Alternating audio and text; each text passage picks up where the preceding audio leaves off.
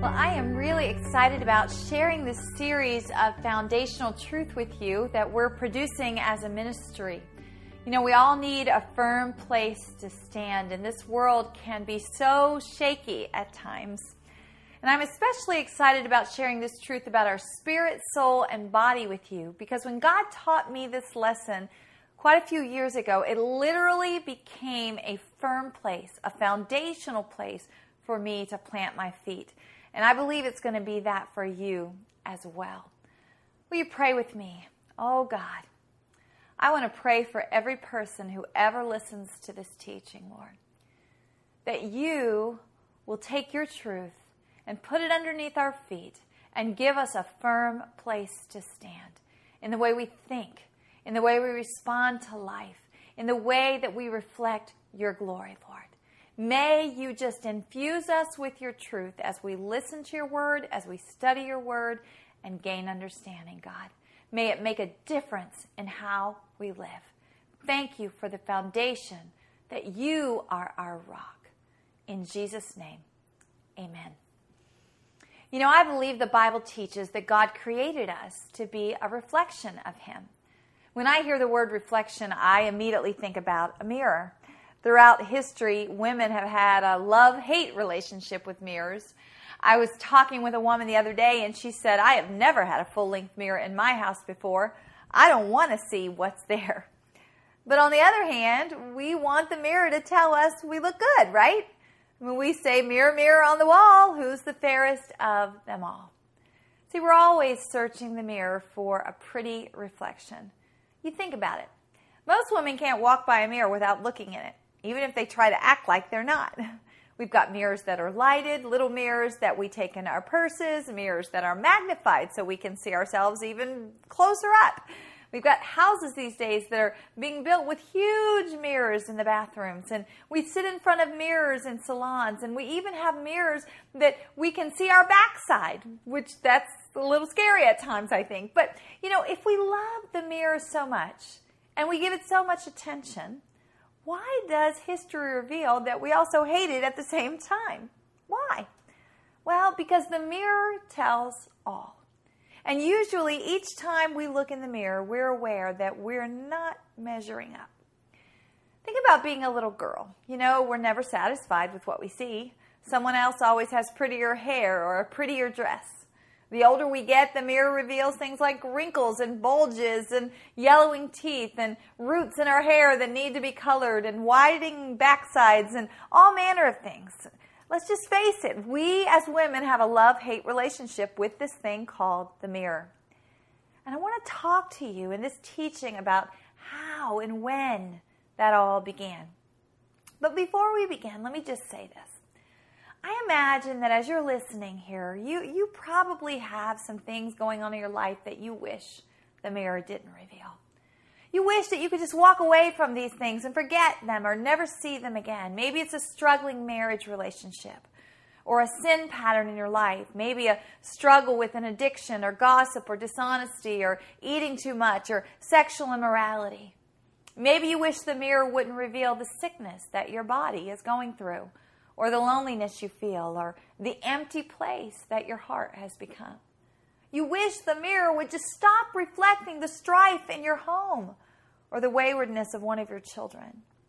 Mirrors can be brutal at times because they do their job. They reveal what's really there. And many times we don't want to look at what's really there. And so often we can get so focused on what we see in the mirror, the struggles of life that stare us in the face day after day, and we easily can forget where they really even came from. So I really believe the Lord is directing us to just give some foundational truth, to teach about some foundational things that characterize this love hate relationship we as women have with the mirror. See, if we are really interested in our lives reflecting the glory of God, we have to understand the whole story of why many times they don't. If you've got a Bible, and I encourage you to get one, I'd like for you to turn to Genesis 1. I'm going to mainly be teaching out of the New American Standard Version, but I would encourage you to get your Bible out regardless if you have that version or, or a different one. Let's go to Genesis 1 and let the story begin, and I encourage you to follow along. In the first couple verses of this uh, chapter, we find that there's nothing. Everything is formless and void except for God. God was there. And in verse 3, we, we see that it says, In the beginning, He created light. He just said it. He said, Let there be light, and there was light. I find that fascinating that He just spoke light into existence. And as you continue reading in the Word of God, you find that He Himself is the light. If you keep going through verse 25 of chapter 1, you find He just continued to create. And God made all of these things out of nothing in just six days. With His artistic and creative genius, He came up with it all. But there's one thing that we haven't mentioned yet in all of those things that as you get through verse 25, you still haven't seen, and that's us. That He created us. I want to read verses 26 and 27 for you chapter 1. It says, Then God said, Let us make man in our own image, according to our likeness. And let them rule over the fish of the sea, and over the birds of the sky, and over the cattle, and over all the earth, and over every creeping thing that creeps on the earth. And God created man in his own image. In the image of God, he created him. Male and female, he created them. You know, there's something very different about how God created man. Verse 27 tells us he created us in his own image. We were created to be a reflection of him. In fact, verse 28 gives us even more insight into that. It says, God said, Be fruitful and multiply. In other words, keep producing offspring in my image. All the other creation was to produce after its kind. And the direction was to continue to reproduce after its kind. But for man, the direction was to fill the earth with images of God images of Him, reflections of Him. And He said, rule over and subdue the earth. See, just as God rules over us, He gave us authority to watch over the rest of His creation as if He were right here Himself. We were made in His image, and we were to relate to the earth and to its creatures and its inhabitants as reflections of God Almighty. Throughout the Bible, we see this again and again. I mean, just a couple of references here. In Psalm 100, verse 3, it says, It is He who has made us, not we ourselves. We are His people. In Isaiah 43, verse 7, God is speaking through Isaiah, and He says, Everyone who is called by my name, who I have created for my glory. Glory is a true reflection of something. And God created us to be a reflection of Him in the earth. Verses 29 and 30, we see that God provided for man to do all that He had created man to do. See, He made sure that we were equipped to reflect Him. We were made in His image, we were given dominion, and then in these verses, we see that we're given provision for everything that we need. So, how did God feel about His creation? Well, as we look here, we see that when God held the mirror up to all He had created, He loved what He saw. Verse 31 says, God saw all that He had made, and behold, it was very good. Now, let's make a note here as well. At this time, if the woman had held up the mirror, there would have been no hatred for what she saw, no, no war going on in the mirror, no imperfections. She was designed and created to reflect her maker, and that's exactly what she did. So, what happened to this reflection? What problem came about? I'm sure that many of you are already familiar with this as you listen. You know, it's foundational to our faith. But let's remember this is the living, active Word of God and not think we already know this just because we've heard the story many times. So let's track together and see what God wants to show us. And let's humble ourselves to the power of His Word and the depths that we can learn there. As we keep reading in Genesis, we see that Genesis 2 actually broadens our understanding of the creation of man. Actually, Genesis 1, the, the context of, of Genesis 1 is repeated in Genesis 2. You, you, hear the same story again, you just get more and more detail. And I like that because as a woman, I, I like the details. We find as chapter 2 begins that God rested on the seventh day. But look at verse 7 of chapter 2. There's a bigger description of man's creation. In verse 7, let me read it for you. It says, Then the Lord God formed man of the dust from the ground, and he breathed into his nostrils the breath of life, and man became a living being. And the Lord God planted a garden toward the east in the Eden, and there he placed the man whom he had formed. See, not only did he form man, we find that he formed him from the dust. and then he actually breathed the life into his nostrils. And then he put man in this garden. And then he provided for man. In verse 9, it says, And out of the ground the Lord God caused to grow every tree that is pleasing to the sight and good for food. The tree of life also in the midst of the garden, and the tree of the knowledge of good and evil. God made the garden for man. He gave him trees that are pleasing to the sight, trees that are good for food. And note that the tree of life was very accessible to man. He could just go to it all the time. The tree of the knowledge of good and evil was present there too, but God was going to give him some directions about that that we will see. Now, at this point, only the male has been created. Genesis 2 gives us a more detailed description that Genesis 1:27 where it says that God created us in his own image. And so let's keep looking at this more detailed description. Verses 10 through 14 show us how God provided water for the man and also gave him beauty. Verse 15 shows us how he put him in the garden and he told him, he gave him some directions. He didn't just put him there, he, gave him some directions. He said, cultivate the garden, keep the garden. And then in verses 16 and 17, very important verses for what we're talking about in this foundational truth, God gave man freedom and very wise boundaries. Listen to what he says in verse 16 and 17. It says, And the Lord God commanded the man, saying, from any tree of the garden you may eat freely, but from the tree of the knowledge of good and evil you shall not eat, for in the day that you eat from it, you shall surely die. You know, this reminds me yet again of Psalm 100, verse 3, that says, Know that the Lord Himself is God. It's He who has made us, not we ourselves. We are His people and the sheep of His pasture. See, God has the authority to say, You can eat of this tree, but not of this one. And that's what he told the man. That's what he told the woman. God made us to reflect him. We are not God. So let's keep looking to see how this problem developed because at this time, the reflection is still beautiful. Beginning in verse 18, the Lord sees man's need for a helper. And as we read through verse 25, we find the details of how God fashioned us as women, such creativity and love for his creation. And as God held up the mirror, the man and the woman were naked, but there was no shame, it says in verse 25. There's no problem yet. The problem all began when the serpent showed up and started speaking against the freedom and the boundaries that God had given. The man and the woman were given these, this freedom and boundaries by God, but they had a right to choose what they wanted to do with them. As the serpent who is Satan, comes on the scene, he begins to question God's plan of freedom and boundaries. In verse 1 of chapter 3, he says, Indeed, has God said, You shall not eat from any tree of the garden. How does the woman respond? Well, in verses 2 and 3, she says, Oh, from the fruit of the trees of the garden we may eat, but from the fruit of the tree which is in the middle of the garden, God has said, You shall not eat from it or touch it, lest you die. Now, this tells us that the woman understood the boundary that God had given. Well, you know how misery loves company. Well, Satan was one miserable mess. He too had at one time been a reflection of the glory of God. He was an angel in the midst of God, showing forth God's glory. But his desire to get the glory himself had marred his ability to reflect God's glory. Now, all he can reflect is sin. Shame and darkness and ugliness is all that he saw in the mirror. Well, misery does love company, so he didn't want anyone to like what they saw in the mirror. So he continues to taunt Eve.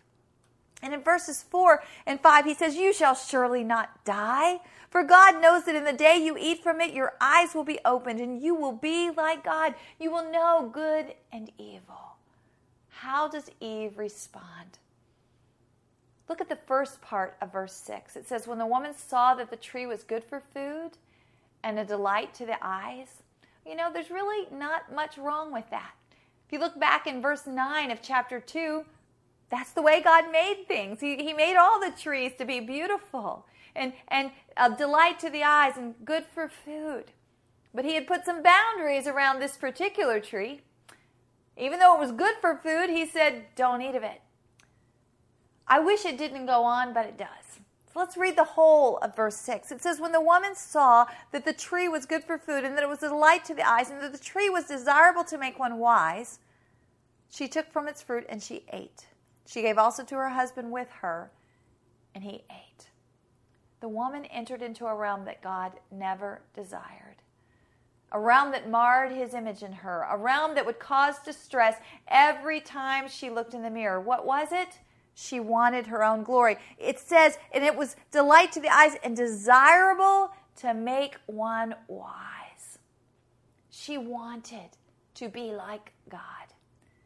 In verse 7, we see this is the first time they looked in the mirror and they saw shame.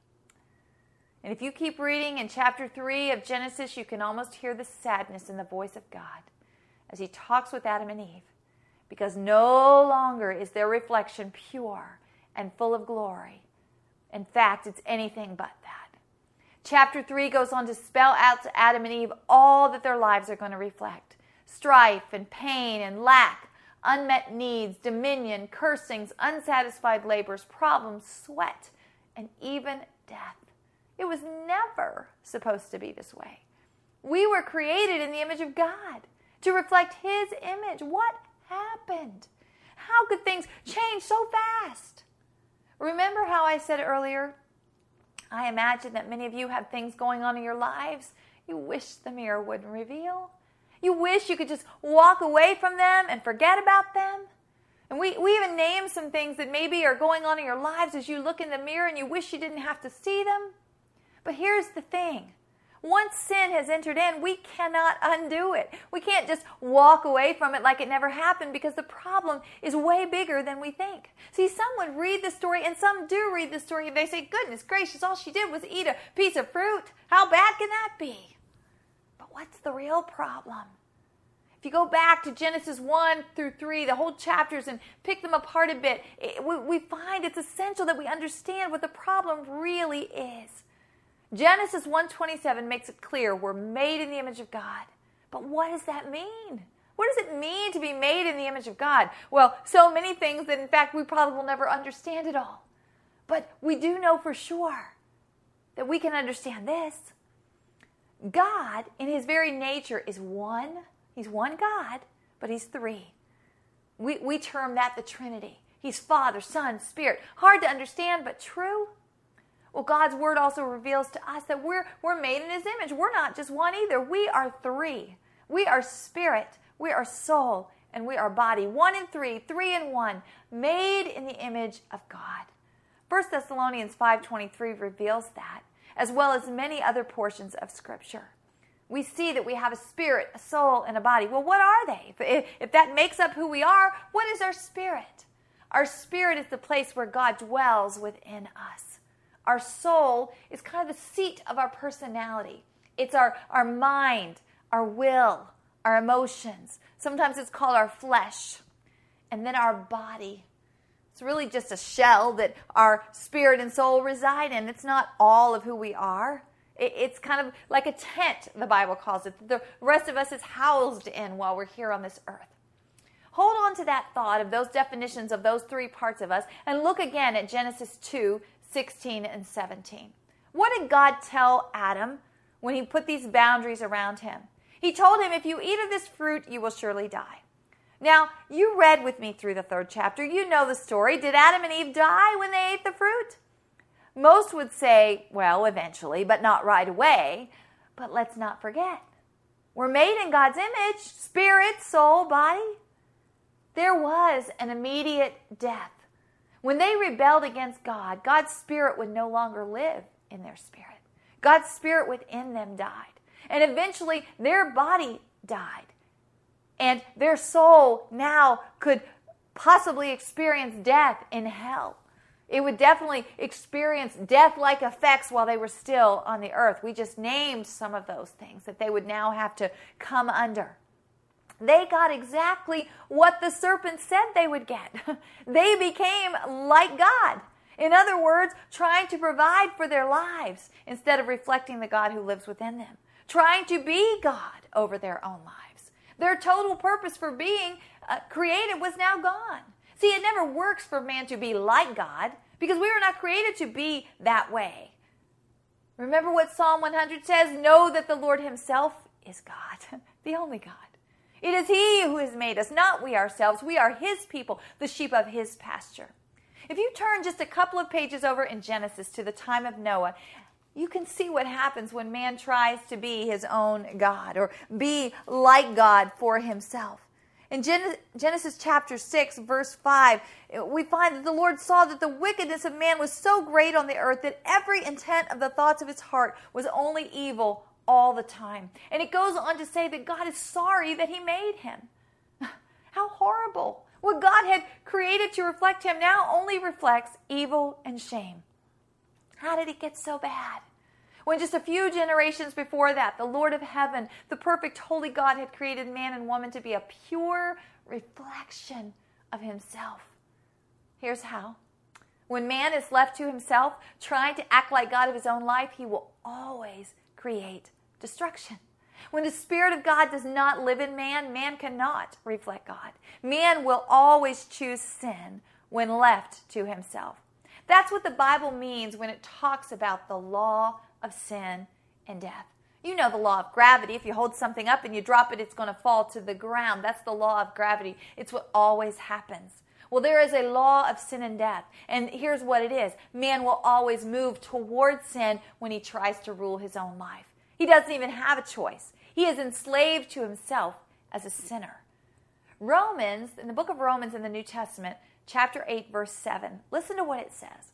It says the mind set on the flesh. In other words, the mind set on being its own God.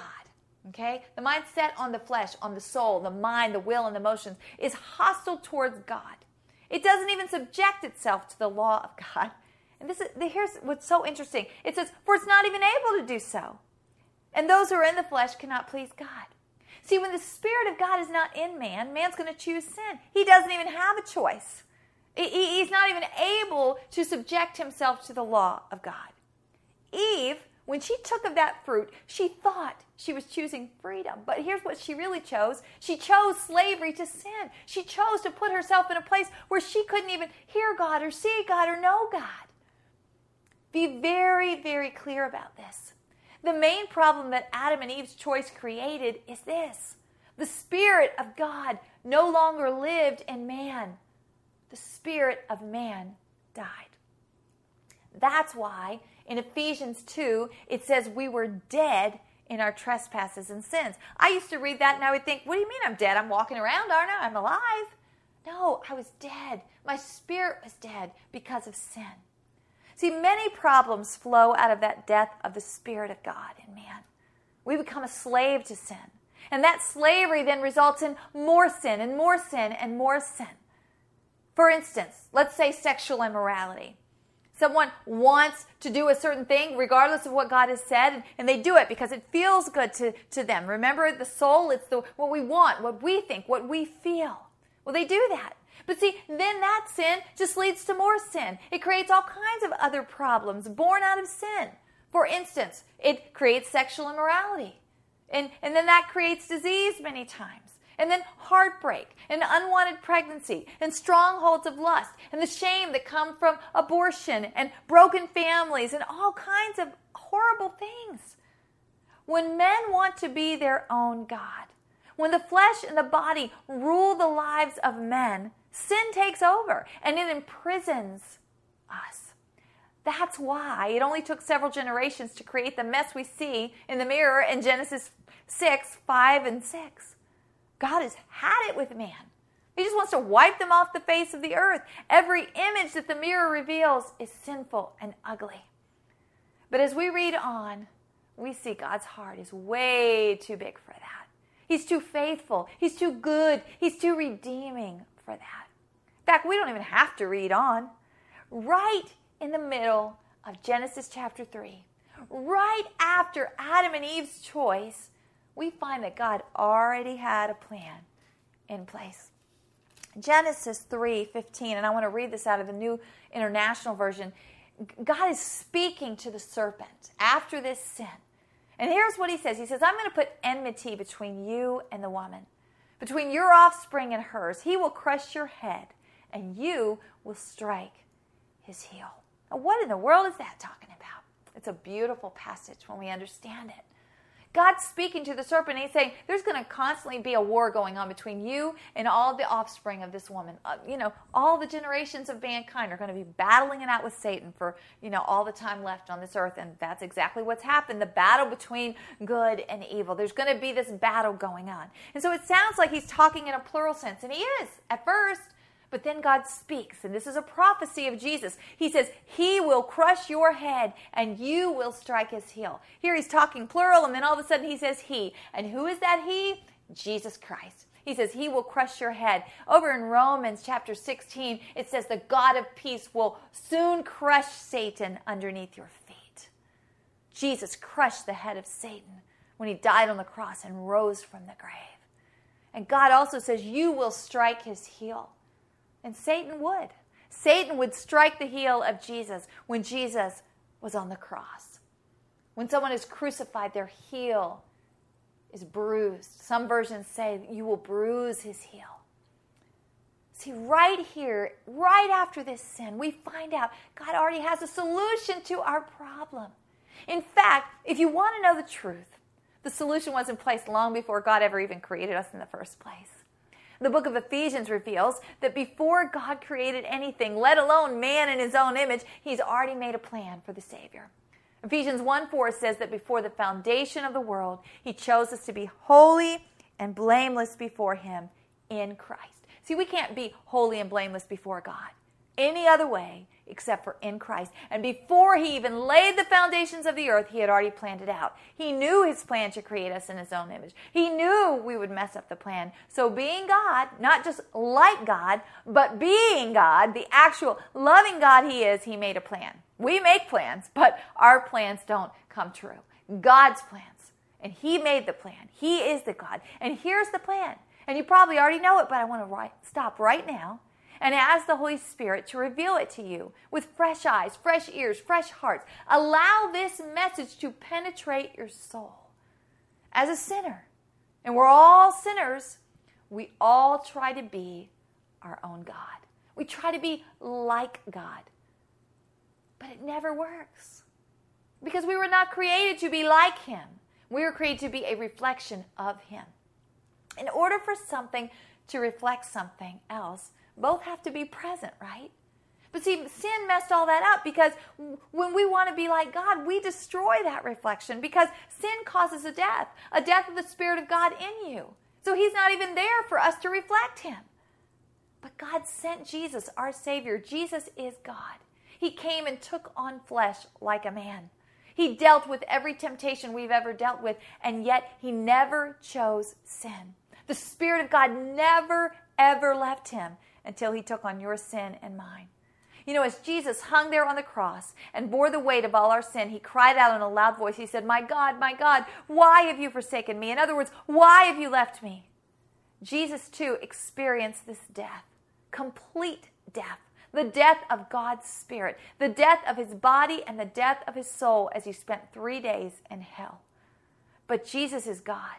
And what death did to you and me, it could not do to Jesus because he's God. He's Lord over death. And he rose from the grave. He gave to you and to me the opportunity to be raised to life again. Well, what does that mean? It means that the Spirit of God can come to life in you again. You don't have to live trying to be like God, living out of your soul and your body, creating shame and struggle every time you look in the mirror. No, you can live as God created you to live in His image because His Spirit can come to life in you again when you profess your belief in the salvation of His Son, Jesus Christ. You can come back into life, into relationship with God again. That's the solution. His Spirit alive in you. That's the solution for the problems in the mirror. You might be thinking, but I thought it was all about heaven. Well, I would say to you that you are like me for many years. Maybe you have a, a, kind of a warped view of what eternal life really is.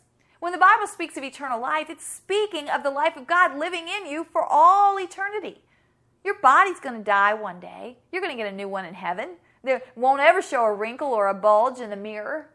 But your spirit, God's spirit within you, is never going to die again. It will live forever. He will live forever within you. So you're going to live forever, and your soul will never have to experience the torment of hell.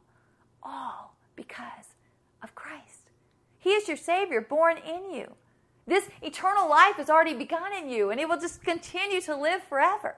Jesus living within you is eternal life. The answer to your real problem with the mirror. Because now that He lives within you, He can give direction to how you live. And we're going to be talking more about that. We all have a problem with the mirror in one way or another. You know, if I held up a mirror to each one of us, I am more than certain that we could all point out something rather quickly that we don't like about our reflection. Maybe it's our hair or our skin or our clothes or our weight. I mean, you know, those are just woman things, you know? And I certainly can't fix all that, nor has God ever given me a job assignment to do that. truth is, I can't fix anything anyway. I can only point you to the truth that tells us who can. The truth that says Jesus can be your Savior. And I know for many of us, and many of you who are listening, He already is. Praise God. And I hope that this teaching is just a fresh reminder and maybe an opening up of some more understanding of all that He's really done in your life. How by His grace, He's given you a second chance to live out your real purpose in life, to really be a reflection of Him.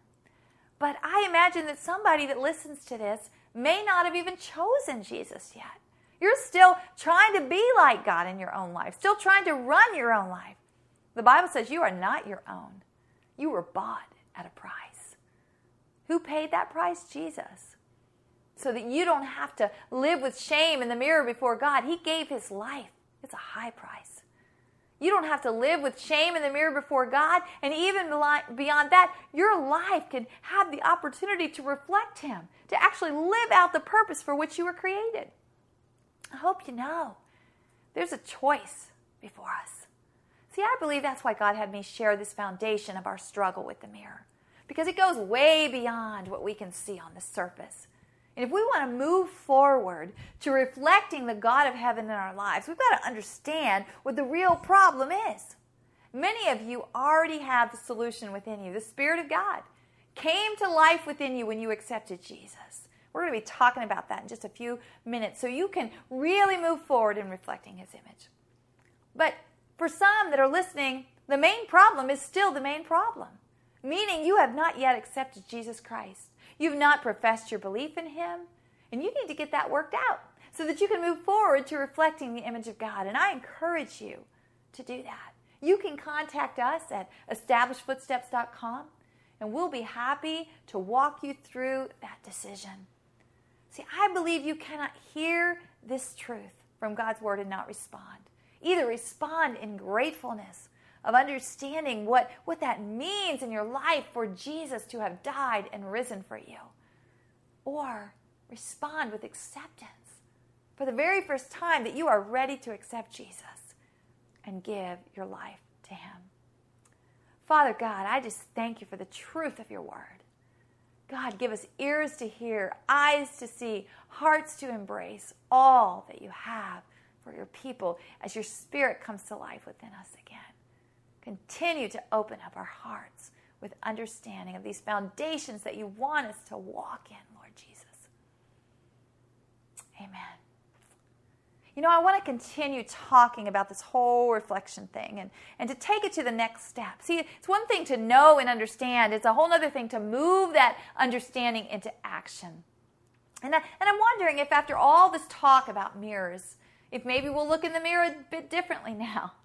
You know, isn't it funny sometimes the things we see when we, we look into the mirror or glance into the mirror at a different mindset?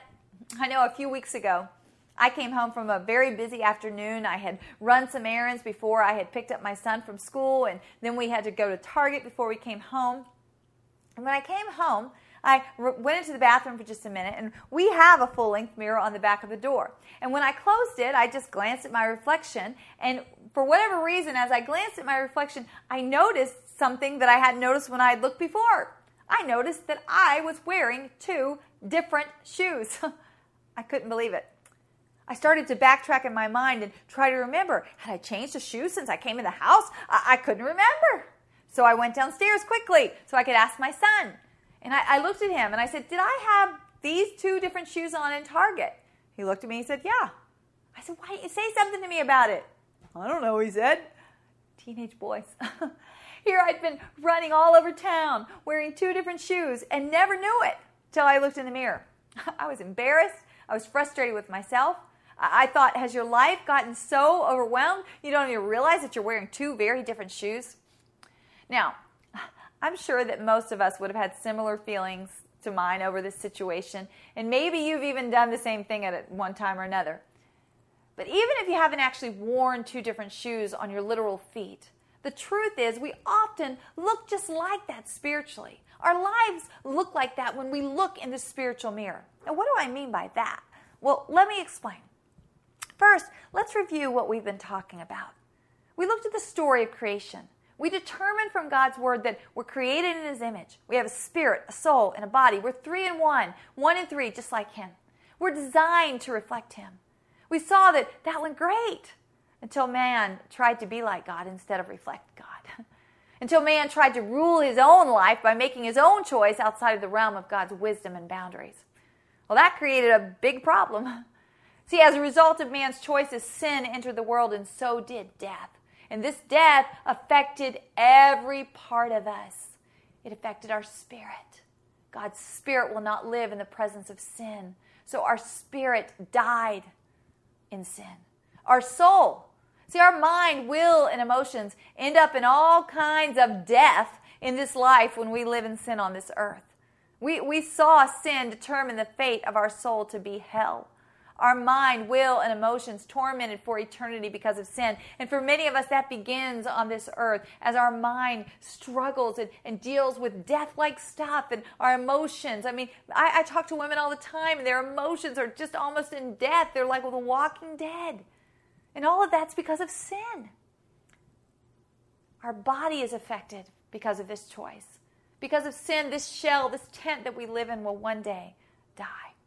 Because of sin, men are now living on the earth with one part missing their spirit. They're separated from God. But we also saw that God has a solution. In fact, before the foundation of the world, He planned to take Jesus to take care of the problem, to send Jesus to take care of the problem. Jesus' death on the cross justified us. Now, what does that mean? That's a big word, justification. It basically means his death made us just as if we've never sinned. It's an easy way to remember that justification, just as if we've never, just as if we'd never sinned. See, his death allowed us the opportunity to have God's Spirit alive in us again. When we accept Jesus Christ, his Spirit in us is literally reborn. That's why when Nicodemus approached Jesus in John chapter 3, Jesus told him he needed to be born again. See, Nicodemus' spirit was dead, but through Christ, his spirit could be born again. Paul was someone who really understood this, and God used Paul to write about it again and again throughout the New Testament.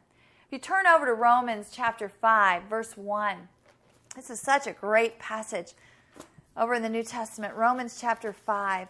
Paul wrote this verse 1 it says therefore having been justified by faith and remember what that is that's we have been put in a place where we don't have sin okay in god's eyes. He made us just as if we'd never sinned. We've been justified by faith this faith in christ. We have peace with god through our lord jesus christ. See whereas we've been at war with god over this whole sin issue? His spirit wouldn't live within us. Jesus death justified us made us as if we'd never sinned and created peace with god for us. In Romans chapter 5, verse 2, the next verse, it says, through whom, and it's talking about Jesus, through Christ, we, we've also obtained our introduction by faith into this grace in which we stand, and we exalt in the glory of God. We're going to pick this apart a little bit. See, our salvation is our introduction into this grace. We exalt in the hope of the glory of God.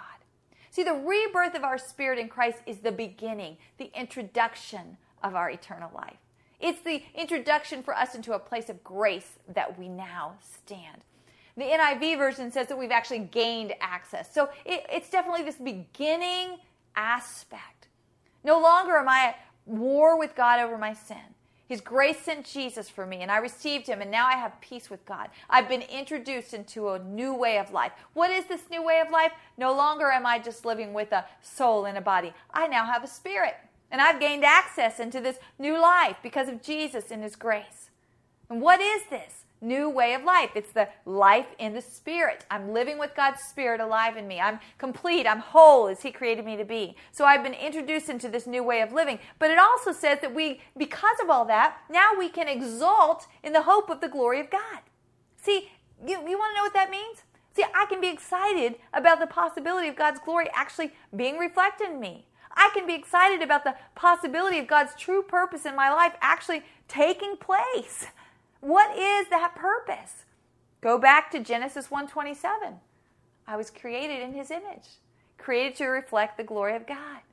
See, back when I was dead in my trespasses and sins, there was no way, no way that was ever going to happen.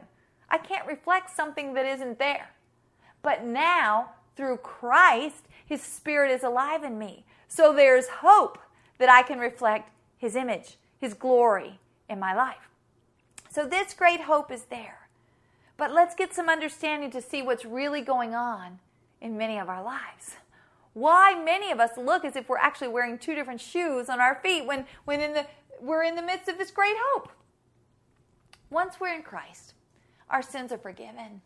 His Spirit is alive in us again. Hallelujah. We should just see the glory of God all over the place. I mean, it, it, with the Spirit of God alive in me, the reflection in the room when I come in should be so bright Everyone should have to put their sunglasses on, right? But it's not like that. Why? Think of it this way say a woman has been living her own life for 20 years. For all of her life, she's been like her own God, reflecting her own soul, living out of her soul and her body, you know, that, that's been directing the course of her life. Her soul, her mind, her will, and emotions has been in charge of what she does with her body. She thinks her own thoughts. That's what she does with her mind. She makes her own choices with her will. She feels whatever she wants to feel. Her emotions take her on all kinds of rides. But then she comes to know Jesus.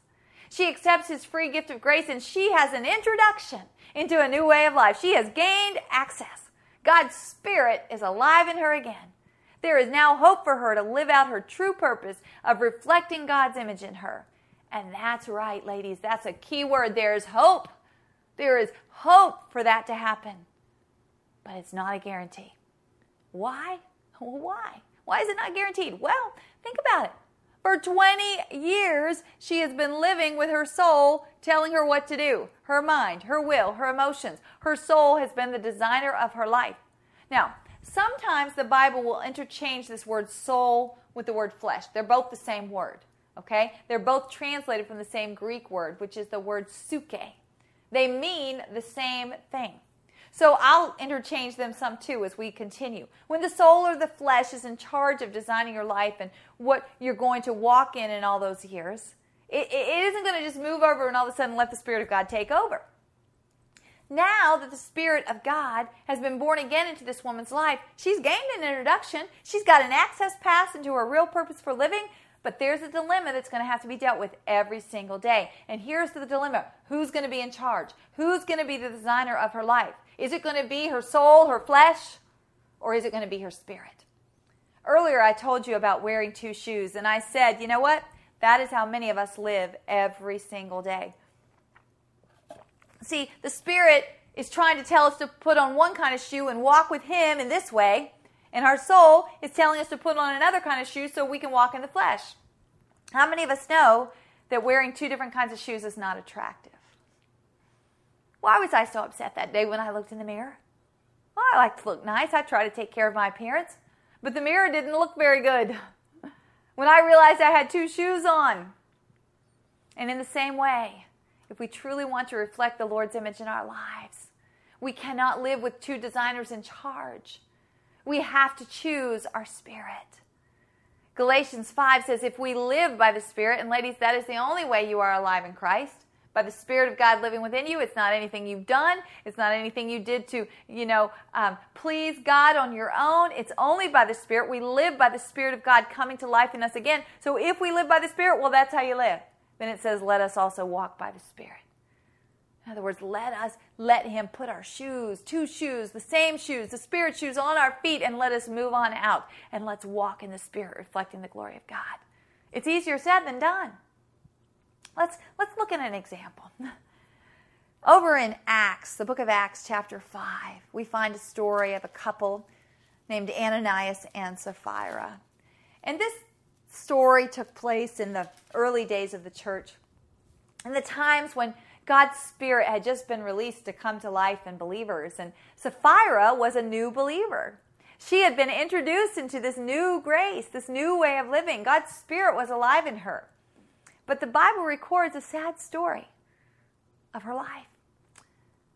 Here was a woman who had the opportunity to allow the Spirit of God now to rule and reign in her life. But listen to what happens. Her husband and her had a plot of land that they sold and they were going to give the money to the church. Now, at this time, in this, this new introduction in the church and God's Spirit being released on the earth, you know, people just all of a sudden got a great understanding of what's eternal and what really matters. And they were so excited and so revived and refreshed in the Spirit of God that they were just selling their property and giving all the money to the church so that the apostles could further the advance of the gospel because they just didn't care about their worldly possessions anymore.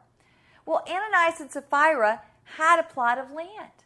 But they didn't have to give all the money to the church. They didn't even have to sell it. In fact, in Acts chapter 5, verse 4, uh, Peter speaks to Ananias because what happens is Ananias comes in and he tells Peter that he has sold the plot of land and that he's going to give all the money to the church. But see, Peter, empowered by the Holy Spirit, knew that Ananias was lying and that he was only giving part of the money. And so Peter says to him, While it remained unsold, did it not remain your own? And after it was sold, was it not under your control? Why is it that you have conceived this deed in your heart? You've not lied to men, but to God. You've lied to God. And you know what happened to Ananias? He breathed his last and fell out dead. Not long after that, Sapphira came in. And Peter asked her in verse 8, Peter asked her, he said, Tell me whether you sold the land for such and such a price. And she said, Yes, that was the price. And Peter said to her, Why is it that you have agreed together to put the Spirit of the Lord to the test? See, they didn't have to sell it. And when they did sell it, they didn't have to give all the money. Why did they do that? I tend to think it was some kind of insecurity in them that they wanted everybody to think that they were doing this great deed because they needed to be built up by people. They needed the affirmation of others. And so they're still listening to these old emotions and thoughts and feelings of their soul instead of letting the Spirit of God guide them into all truth, into being people of righteousness and integrity. And because of that, Sapphira fell down and breathed her last as well. Here was a woman who had the opportunity to allow the Spirit of God to rule and reign in her life, to design this moment. But instead, in verse 9, we're told that she put God's Spirit to the test. She tested him. She said, I'm going to allow my soul and my flesh to design my look today. And in this early time of the church, the lesson is very clear. It still produces death. What a hard lesson. Why do so many of our lives reflect the awful death like effects of sin? Why, when we look in the mirror, do we see strife and hatred and lies and immorality and impurity and insecurities and all manner of other sinful things? Because we often choose, here's why we often choose to allow our flesh and our soul to design how we live, to design our reflection, to design what kind of shoes we put on each day. Our lives reflect our choices. See, every day we have the opportunity to allow God's Spirit to rule our lives. But I'll tell you this there will be a battle going on. Who is going to be in charge of your life? Who is designing your life? You get to choose. Is it your flesh, your soul, or God's Spirit? See, the, the beautiful news is this you have a choice now. Before sin, uh, before the choice was sin, that, that was the only choice. When, when you didn't have God's Spirit alive in you, you didn't have another choice. We already looked at some scripture about that. But through His Spirit, you've now been given, you've now been set free to make a choice. I love Romans 6. I wrote a Bible study on Romans 6 recently called uh, so long self. But listen to what it says at the beginning. It says, What shall we say then? Are we to continue in sin that grace might increase? May it never be. How shall we who died to sin still live in it? In other words, now that you've been set free, it doesn't make any sense at all to choose sin. It looks horrible in the mirror. It doesn't reflect the glory of God at all. I love how this says, may it never be. In other words, don't wear that. Don't wear sin. How many times have we as parents seen how ridiculous our child looks in something? We say, Don't wear that. May it never be. You know, that's what God is saying to us. Don't choose to allow your soul to be the designer of your life's choices, your thoughts, and your emotions. It's going to look as ridiculous as wearing two shoes. May it never be, he says. This whole chapter of Romans 6 is all about choosing who's going to rule your life. It's a powerful chapter. Going through it and writing so long self was, was just a, it, it was a freeing experience. It was challenging though. The Spirit of God alive in you wants to set us free. And we need to allow Him to be in charge. Don't be surprised if it's a challenge. It, it's a challenge. It was a challenge for the Apostle Paul. It is for everyone. Even Paul in Romans chapter 7 talks about the battle between the flesh and his spirit. We all struggle with that. Many believers are comforted by the words of Romans 8 1 that says, There is therefore now no condemnation for those who are in Christ Jesus. Why is that comforting? Because we all fall into allowing our soul or our flesh to rule us at times. We don't have to come under condemnation for that meaning we will never be condemned to have God's Spirit die within us again. That won't happen. We received it by grace, the grace of Christ, we keep it by grace. But there is a clear challenge and exhortation in these chapters in Romans 5, 6, 7, 8 to press on to a better choice, the better designer of how you should look, so that when you glance in the mirror, you will be reflecting the God who made you. The designer of your life, the leader of your life should be the Spirit of God living within you. That's why Romans 8 2 says, For the law of the Spirit of life in Christ Jesus has set you free from the law of sin and death. In other words, you've been set free so that you can actually hear the Spirit of God giving you direction. What is the law of the Spirit of life in Christ Jesus? See, the Spirit is always going to point you to have the mind of Christ, to think on Christ, to follow Christ's example. The law of the Spirit of life all has to do with Christ's example of denying himself. And on the surface, it looks like it doesn't make sense. Oh, but it makes lots of sense in the Spirit. See, Christ's example was that he denied himself. He denied himself and he put the Spirit in charge. We always need to understand that when Christ came to earth as a man, he was fully God, but he was fully man. The Bible says that Jesus became like us in the flesh and he dwelt among us. Although he is God, he humbled himself. He became like us. He became spirit, soul, and body. In Hebrews 4, we're told he was tempted in everything, and yet he never, ever sinned. He never put his flesh or his soul on the throne of his life. He always listened to the spirit within him. He never exalted his flesh because of excuses like, oh, it's just the age I am. I wanted to try something. It's a phase I'm going through. He never said and made excuses for sinning by saying, my feelings are hurt, or I was confused, or I couldn't see past the moment. You know, blah, blah, blah. Those are all the reasons we give for exalting our flesh or our soul. Jesus never did that. In the Gospels, we see just how committed Jesus is to denying himself. His will. He says in John 6 38, I have not come to do my own will, but his will. What about his mind? Well, in John chapter 8, he said, I don't think and speak on my own. I don't do anything on my own initiative, even his thought life. His emotions. Think about when he was in the garden and he was sweating drops of blood. His emotions almost got the better of him, but he chose to follow the Spirit's leading. Don't think that he didn't feel what we feel and that he was tempted to exalt his flesh. In the garden, he sweat drops of blood. He went through the same wars that we do. He was tempted to exalt his flesh, but over and over again, he denied his flesh. He denied his soul. He set the perfect example for us all the way to the point of death. See, once we understand this, we can understand what he means when he says in Luke chapter 9 If anyone wants to come after me, let him deny himself, take up his cross, and follow me. For whoever wants to save his life will lose it. You know what? You know what that word is for life? Whoever wants to save his life, it's that word psuche. In other words, whoever is trying to save his own soul, his own mind, his own will, his own emotions, to put those on the throne, to make those have the priority, you know what? You're going to end up losing it. But if you lose your life, if you lose your soul for Christ's sake, then you're going to find it. You deny your will, your mind, and emotions and do what God calls us to do and then we find life. Galatians chapter 5, I want to read for you. Galatians 5, 24 and 25 says this Now those who belong to Christ Jesus have crucified the flesh with its passions and desires. In other words, you've put your mind, your will, and your emotions on the cross, and you've allowed them to be done away with. And then it says, if we live by the Spirit, let us also walk by the Spirit.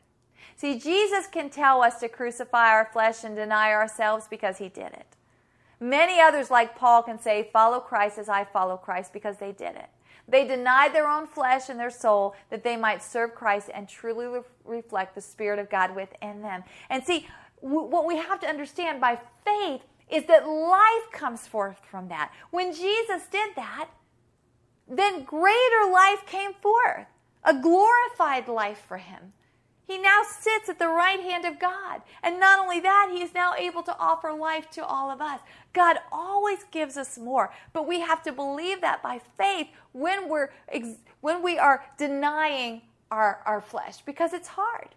I think nothing can say it better than Hebrews chapter 12 verses 1 through 4 precious, precious verses that just give us encouragement to press on in this life of denying self and following hard after Jesus. Listen to what it says. It says, Therefore, since we have so great a cloud of witnesses surrounding us, let us also lay aside every encumbrance and the sin which so easily entangles us, and let us run with endurance the race that is set before us, fixing our eyes on Jesus, the author and perfecter of faith who for the joy set before him endured the cross. See, it was his faith. He knew.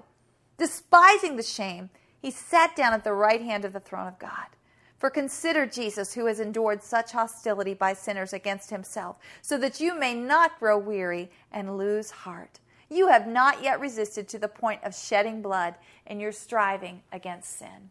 See, ladies, no matter how hard it is, Jesus did it. We can follow his example I mean, it will be hard, but we haven't, haven't had to resist yet to the point of actually shedding our blood, have we? His Spirit lives within us, and we can be strengthened with power through our inner man by His Spirit and looking at His example and seeing when we deny ourselves what we're really choosing is life because God is going to bring up more life and more blessings and more glory into our lives because then we're following His Spirit and we're going to actually live out the purposes for which we were created. Let's finish this out by going back to the shoes. It never looks right to wear two different shoes. As a believer, it never looks right in the mirror either. The reflection is never going to be right. When we're trying to live two different ways, one led by our flesh and one led by our spirit. Maybe you're seeing things in the mirror that you don't like.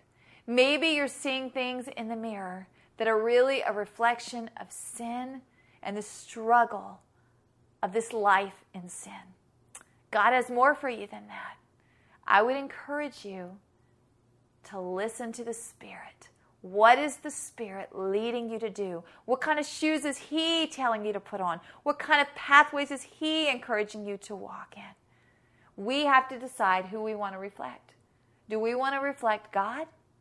The glory of God? We were made in His image or do we want to reflect ourselves? We were made to reflect Him. Let the Spirit put your shoes on every day. Let Him do that. Let Him do that. And may you walk in the foundation, knowing you have a spirit, you have a soul, and you have a body, and allowing the Spirit of God, who now lives within you as a believer in Jesus Christ, to lead and direct your life. He does that through the voice of God in your heart and mind. It always matches His Word. He does it through His Word. He speaks to us clearly if we will listen and tune our heart to hear what He has to say. He has a foundation of truth for us to walk in, to stand on, to be firm in as we live in this life. God bless you.